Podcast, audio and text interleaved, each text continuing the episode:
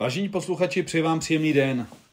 Vítejte již u 53. investičního podcastu. Od mikrofonu vás opět zdraví Honza Šírek z ČSOB Asset Managementu. Úvodem mi opět dovolte zmínit, že tento podcast má pouze informační charakter, nejedná se o návrh na uzavření smlouvy, investiční poradenství nebo jinou investiční službu. Hodnota investice může kolísat a její návratnost není zaručená. Není tomu tak dávno, kdy jsme se snažili predikovat stejně jako centrální banky či jiní správci aktiv, jaký bude rok 2022. A během pár okamžiků jsme už skoro na konci. Je pravda, že tento rok ve většině případů se nezapíše mezi ty úspěšné, jelikož většina překvapení, které jsme se dočkali, byla spíše ta negativní. Ale i tak je důležité si připomenout zásadní věci, které ovlivňovaly dění na finančních trzích a také naše rozhodování. A které nám případně mohou také pomoci tom rozhodování v roce 2023. Jsme na tom dnes lépe nebo hůře oproti minulému roku? Při pohledu na vývoj investic lze konstatovat, že zřejmě hůře. Vždyť akcie od svého dna v pandemii roku 2020 předvedly impozantní jízdu, která trvala až do začátku roku 2022, kdy se z obav o růst inflace a úrokových sazeb finanční trhy poprvé zatřásly, no a jak již nyní víme, nebylo to rozhodně v tomto roce naposledy. Již tuto dobu se predikoval také růst inflace, ale asi si nikdo nečekal a nedokázal představit, kam až se ta inflace, zejména ta česká, v tomto roce dostane. A také očekávání, kam se dostanou úrokové sazby, bylo trošku jiné. V tu dobu byly predikce úrokových sazeb na konci roku 2022 na hodnotě 3,5% Jak vlastně charakterizovat rok 2022 z pohledu finančních trhů? Byl ve znamení války na Ukrajině, ve znamení rekordní inflace, jednoduše byl o velké nejistotě, která se na nás valila ze všech možných směrů. Líbilo se mi přirovnání našeho investičního stratega Jaroslava Vybírala, který použil termín kečupová ekonomika. Totiž už minulé krize vedly k masivní podpoře ekonomiky a trhu. Zachraňování bank, kvantitativní uvolňování prostředků, levné peníze kvůli nejen nulovým, ale někdy i dokonce záporným úrokovým sazbám Pandemie přinesla další bezprecedentní podporu, která neminula ani USA, kde se v uvozovkách rozdávaly šeky a držela se vysoká zaměstnanost. Peníze kvůli kolapsu nabídky a poptávky s přerušením dodavatelských řetězců nebylo jednoduše možné utratit. No a právě zde je to ono přirovnání k lahvi od kečupu, kdy se tak dlouho třepalo s onou ekonomickou lahví, až se nám vše náhle nekontrolovatelně vyhrnulo z lahve ven.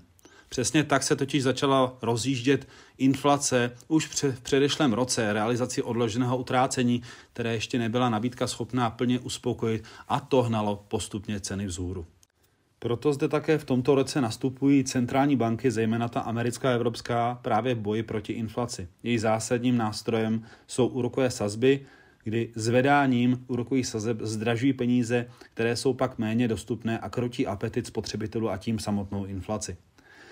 A ve středu toho všeho je podnikatel, firma, která chce zisk. Té nesvědčí ani inflace, ani růst sazeb. Zjednodušeně řečeno, méně dostupných peněz, méně utrácení, menší zisk firem. To vnímají investoři a promítají do ocenění akcí. Bedlivě sledují, jak tahle velká hra dopadne a snaží se dopředu predikovat, zda to povede k mírným a nebo fatálním následkům pro ekonomiku, firmy a jejich očekávané zisky. Právě růst úrokových sazeb bude pravděpodobně tím hlavním scénářem, který bude ovlivňovat také ekonomiku a finanční trhy v roce 2023. Zásadní slovo bude mít v tomto směru americká centrální banka, kdy investoři očekávají hodnot, na kterých by se úroková sazba měla zastavit. Zatím je predikce na hodnotě 5%. V případě České národní banky je situace jiná a konzervativní investoři již z této situace v současné době profitují, Jelikož úroková sazba na 7% a k tomu predikce možného poklesu v závěru roku 2023 právě pomáhá v atraktivitě dlouhodobých českých státních dluhopisů, které nám mohou pomoci při zprávě finančních prostředků využít těchto vysokých sazeb k udržení výnosu i pro budoucí léta, zatímco sazby již budou postupně níže. Konečně je možné konstatovat, že dluhopisy, zejména ty korunové, nejsou jen bezpečným aktivem a povinnou složkou v portfoliu smíšených fondů, ale hlavně jsou nyní smysluplným investičním nástrojem, který bude schopen během následujících několika let přinést do portfolia atraktivní výnos v kombinaci s nízkým kreditním rizikem. Teď hovořím zejména třeba o českých státních dluhopisech. případě akcí již víme, že pokles je příležitost. To zmiňujeme poměrně pravidelně. Ale jak už to bývá pravidlem, je těžké si tento fakt připustit v momentě, kdy jsme uprostřed této situace. Lze říci, že již předchozí poklesy i většího charakteru ukazují na vítěze, který byl ten, kdo byl v tuto dobu schopen vydržet být zainvestován, anebo kdo nakupoval, třeba i jen pravidelně, oproti těm, kteří v tu samou dobu raději z trhu odcházeli. Ve většině případů lze charakterizovat investování jako dlouhodobý proces, kdyby investor měl současné dění vnímat více z nadhledu a nenechat se ovlivňovat krátkodobými faktory. Jak je patrné i z prognoz České národní banky, lze očekávat postupně uklidnění inflace směrem k jednociferným číslům v roce 2023. Je možné, že v tu dobu budou již média řešit v uvozovkách závažnější témata, ale to by nás nemělo znepokojit. Od tohoto média jsou. My bychom se měli zaměřit na náš účel, pro který investujeme a případně té současné situace využít, nebo jednoduše vydržet.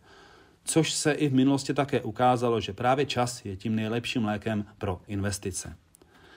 A to je z mé strany, vážení posluchači, vše. Já bych vám eh, na závěr tohoto podcastu chtěl popřát příjemné svátky jménem všech kolegů z ČSOB Asset Managementu a hlavně ve zdraví prožité po boku svých blízkých. Hezký den a krásné svátky, vážení posluchači.